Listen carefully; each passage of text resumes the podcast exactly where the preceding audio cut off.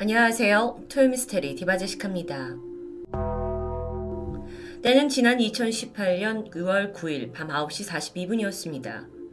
일본의 고속철도 신칸센 265호가 도쿄역을 출발해서 신오사카역으로 향하고 있었죠.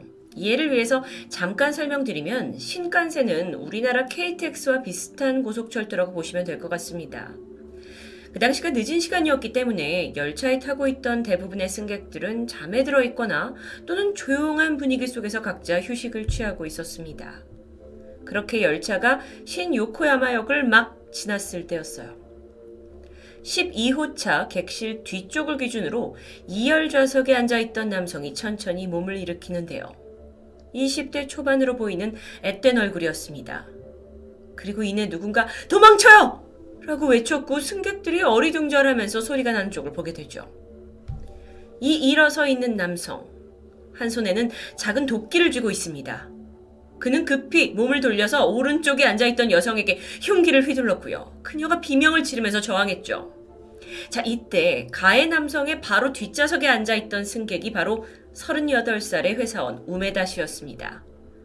그는 요코하마에서 이틀간의 사내 연수를 받고 아내가 기다리는 집으로 향하던 길이었죠. 평소에도 불의를 못 참는 성격이에요. 차마 보고만 있을 수 없었습니다. 그리고 앞쪽 남성에게 자신의 몸을 던져서 제압을 했고 사람들한테 도망가라고 소리친 상황이었죠. 순식간에 이 열차 안이 아수라장이 됐어요. 승객들이 정신없이 막 도망을 가고 있는 와중에 아까 공격당했던 여성이 그 남자의 도끼에 찔려가지고 피, 어깨에 피를 흘리고 있습니다. 근데 그녀 역시 뒤에서 우메다 씨가 도와줘서 몸을 피할 수 있었죠. 그런데 범인은 우메다 씨를 밀쳐내고는 이번에는 통로 쪽에 있던 다른 여성을 도끼로 공격합니다.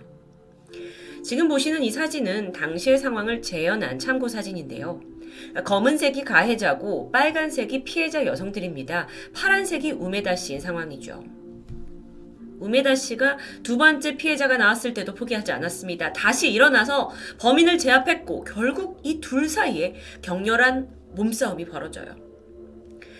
마침 도망치던 승객 한 명이 다행히 열차 비상 알림을 눌렀고요. 그 알림을 CCTV로 이제 확인을 한 기관사와 차장이 관제실의 상황 보고했고 바로 객실로 달려왔죠. 사건이 발생한 지 2분이 지난 시점입니다. 이 차장이 12호 차에 도착을 하게 돼요. 그런데 이미 열차 복도가 피로 흥건했고요. 흥분한 범인이 도끼를 휘두르고 있습니다. 이때 차장이 좌석 시트 하나를 떼어내서 방패로 삼았고 범인한테 천천히 접근해요. 그렇게 시간을 버는 거죠. 그러던 사이 오후 10시 3분이 됐고요. 열차는 다음 역인 오다라와 역에 긴급하게 정차합니다. 그리고 나서 역에 대기하고 있던 경찰들에 의해 도끼를 든 범인은 현장에서 잡히게 되는데요. 어, 부상을 입은 승객들은 곧장 병원으로 이송됐습니다. 이 사건은 2018년도 일본 열도를 뜨겁게 달군 식간센 열차 사건으로 기억되고 있습니다. 이 피해자들을 비롯해서 승객과 시민 모두 충격에 빠졌죠. 그런데 그날 자신의 몸을 던져서 범인을 제압했던 회사원 우메다 씨는 안타깝게도 이미 숨을 거둔 상태였습니다. 그 몸싸움 과정에서 범인이 도끼로 수차례 찔렀다고 하는데 나중에 부검을 해보니까 가슴과 어깨 그리고 몸 전반에 무려 60개의 상처가 발견됐죠. 나머지 여성 승객 2명은 중상이긴 했지만 다행히 생명에 지장은 없었습니다. 그날 열차에 타고 있던 전체 승객은 약 880명. 어쩌면 이 사건은 더 많은 사상자를 낼 수도 있었지만 우메다 씨의 용감한 희생 덕분에 참사를 막을 수 있었던 것으로 보이는데요. 그런데요, 도대체 범인은 왜 이런 범행을 저질렀을까요? 그가 잡혔을 때 저항도 하지 않았습니다. 그리고 순순히 체포됐죠. 그리고 이렇게 얘기합니다. 창가에 있는 여자를 죽이려고 했는데 안타깝게 실패했어요. 하지만 나를 막으려고 하는 자는 제가 멋지게 치웠죠. 신간생 열차 살상 사건의 범인은 1996년생, 당시 22살의 코지마 이치로입니다. 그는 나고야 인근 아이치현에 거주하고 있었고 그날 도쿄역에서 나고야역까지 향하는 티켓을 가지고 있는 채 열차에 탑승했어요. 자, 먼저 이 범인의 가정 형편을 좀 살펴보면요. 아버지는 자동차 관련 회사에서 근무를 하시는 뭐 평범한 회사원이었고, 어머니는 시의원 선거에 출마한 적도 있고, 또 이후에 시민단체에서 활동하고 있는 그런 아주 뭐 평범한 집안입니다. 코지마 또한 어린 시절부터 좀 조용하고 느긋한 성격이었다고 해요. 그런데 애가 다섯 살이 될 때까지 말을 잘하지 못했죠. 그러니까 어머니가 안달이 났어요. 걱정 끝에 아이를 아동 보육센터에 맡게 되는데 뭐 아이가 또래와 어울리다 보면 말을 금방 배울 거다라는 희망에서였습니다. 그런데 코지마는 그곳에서 예상치 못한 진단을 받게 돼요. 바로 아스퍼거 증후군. 아스퍼거 증후군이란 건 발달장애의 일종이고 그 자폐증의 한 형태라고 볼 수 있습니다. 하지만 지적장애를 동반한 자폐와는 좀 다르게 겉으로 봤을 때는 언어 능력이나 일상생활에 전혀 지장이 없는 것처럼 보이죠. 근데 가장 큰 문제는 사회 적응 능력이 좀 다소 떨어진다는 겁니다. 주요 증상을 보면 공감 능력이 부족해요. 그래서 사람들이 관심을 갖는 이슈에는 무관심한데 또 반면에 내가 관심 있는 거에는 거의 집착 수준으로 빠져든다고 합니다. 친구를 사귀는 데도 있어서 좀 어렵고 고집도 좀 비정상적으로 센 편으로 알려져 있어요. 뿐만 아니라 보통 사람들은 언어 외에도 이렇게 말을 할 때 표정이나 제스처를 가지고 감정을 표현하잖아요. 그런데 아스퍼거 증후군을 가진 사람들은 말의 억양이 굉장히 기계음처럼 단조롭고요. 얼굴의 표정이 거의 드러나지 않는다라는 의학적인 증상 소견이 있죠. 대개 이 증후군을 가지면 4살에서 11살 사이에, 그러니까 좀 어린 나이에 감지가 되고 진단을 받습니다. 이때가 중요한데 가족 상담을 받고 사회 기술 훈련을 하고 행동 치료 이런 적절한 지원만 병행이 되면 사실 성장 과정에서 충분히 생활하는데 문제가 없다고 해요. 최근에는 이걸 단순히 장애로 보기보단 그냥 차이다 라고 보는 입장이 있을 정도예요. 그런데 코지마의 어머니는 무심했습니다. 크면서 애가 저절로 낫는 거야 라면서 아들을 병원에 데려가는 걸 거부해요. 아버지 또한 뭐 그냥 애가 좀 성장이 느린 거지 하고 대수롭지 않게 생각합니다. 그나마 코지마의 보육교사만이 걱정을 하면서 어머님 이거 특수학교나 병원을 가야 합니다 라고 했지만 부모는 한사코 우리 아이는 평범해요. 아니 평범해질 거예요. 라면서 제안을 거절하게 되죠. 그렇게 코지마가 14살이 되던 해였어요. 그 역시 내가 좀 다른 아이들과 다르다라는 걸 느꼈던 것 같아요. 그래서 스스로 병원에 가려고도 했죠. 하지만 정말 한심하게도 어머니는 약값이 비싸다면서 아이를 저지합니다. 코지마는 그렇게 그 서서히 사회 적응이라는 개념으로부터 좀 멀어졌던 거예요. 중학교 입학을 한 후에는 아예 등교를 거부하는 지경에까지 이뤘죠. 어쩌면 그때라도 제대로 치료를 받았다면 그런 참사를 막을 수 있지 않았을까요? 부모님은요, 아, 사내 아이가 엄격하게 자라야지 하면서 아이를 방치했고 또 심지어 맞벌이셔서 바쁜 탓에 점점 아이에게 무관심해져 갔습니다. 하루는 이런 일이 있었어요. 코지마가 중학교 2학년 때 나 새로운 물병이 갖고 싶다라고 부모님을 조르죠. 이때 부모님이 누나한테만 새 걸 사주고 아이 이 코지마한테는 중고 시장에서 구했던 허름한 물병을 사줬다고 합니다. 그날 밤 여기에 화가 난 코지마가 부모님의 침실에 들어가서 마구 고함을 질러요. 그리고 그날 아이의 손에는 칼과 망치가 들려 있었죠. 생명의 위협을 느낀 부모님은 경찰에 신고를 했고 이후에 코지마는 아예 집을 떠나서 청소년 보호시설에서 살아가게 됩니다. 특이한 점이 있었어요. 이 보호시설에서 지내는 5년 동안은 아이가 단 한 번의 문제도 일으키지 않았다는 겁니다. 오히려 그 기간 동안 4년 정도의 직업학교를 우수한 성적으로 3년 만에 졸업을 해요. 빠르게 졸업을 한 거죠. 성실했어요. 코지마를 담당했던 그 직업학교 선생님들이 나중에 얘가 신간생 살상 사건의 용의자다라고 지목됐을 때 얘는 절대 그럴 애가 아니다라고 믿지 못했을 정도라고 합니다. 어쨌든 2015년 20대가 된 코지마는 전기수리사 자격증 덕에 한 기계수리 회사에 취직하게 돼요. 초반에는 일도 잘했고 대인관계도 별 문제가 없었어요. 하지만 새로운 공장으로 발령을 받고 나서 얼마 지나지 않아 퇴사를 합니다.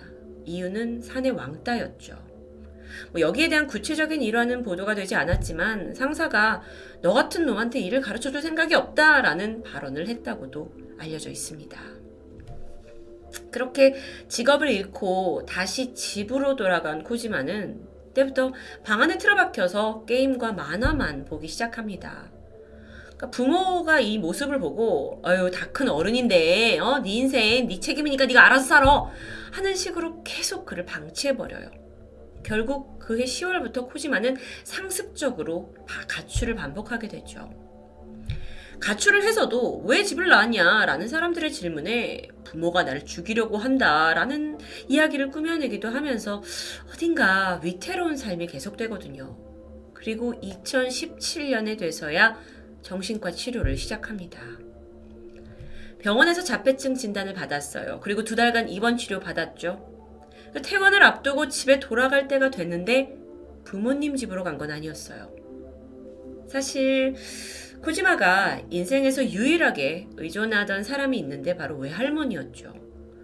부모님이 코지마가 이제 문제를 일으키니까 이 상황을 못 견뎌 하면서 결국 아이를 외할머니에게 입양을 보냅니다. 그리고 성마저 외할머니 성으로 바꿔요. 아, 너무 잔인하죠. 어쨌든 이 외할머니가 잘 보살펴준 덕분인지 코지마는 한동안 괜찮은 나날들을 보냈습니다.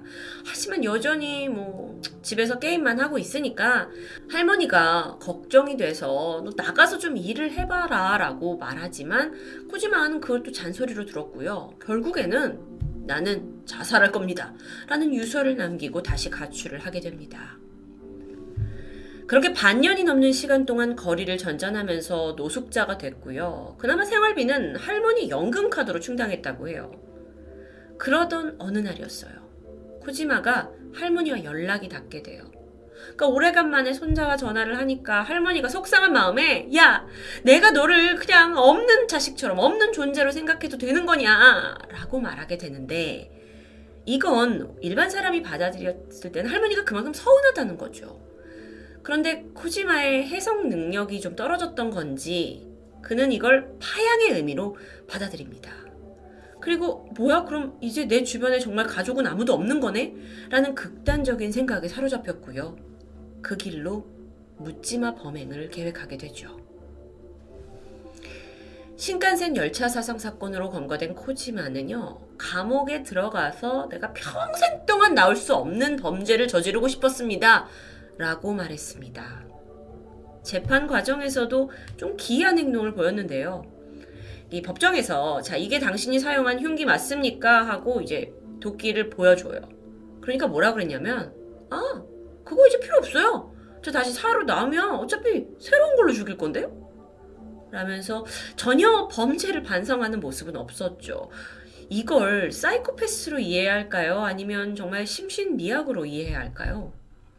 결국 2020년 1월입니다. 요코하마 지방법원은 코지마 이치로에게 무기징역을 선고했어요.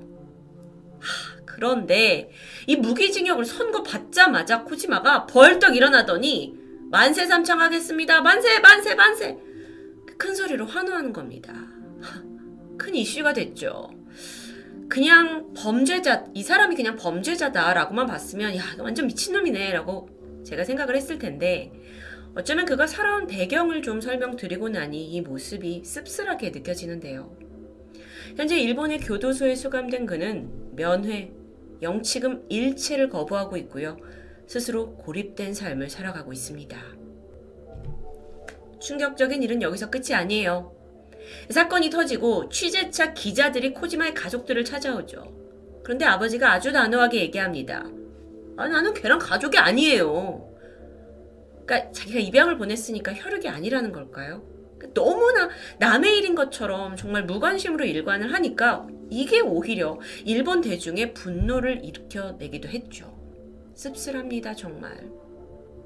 이 사건이 벌어진 이후로 2019년 3월부터 도카이도 신칸센 전 열차에는 보안 요원이 동승하고 있어요. 또한 4월부터는 일본에서 열차 안에 그 포장되지 않은 칼을 반입하는 게 아예 금지되었고요.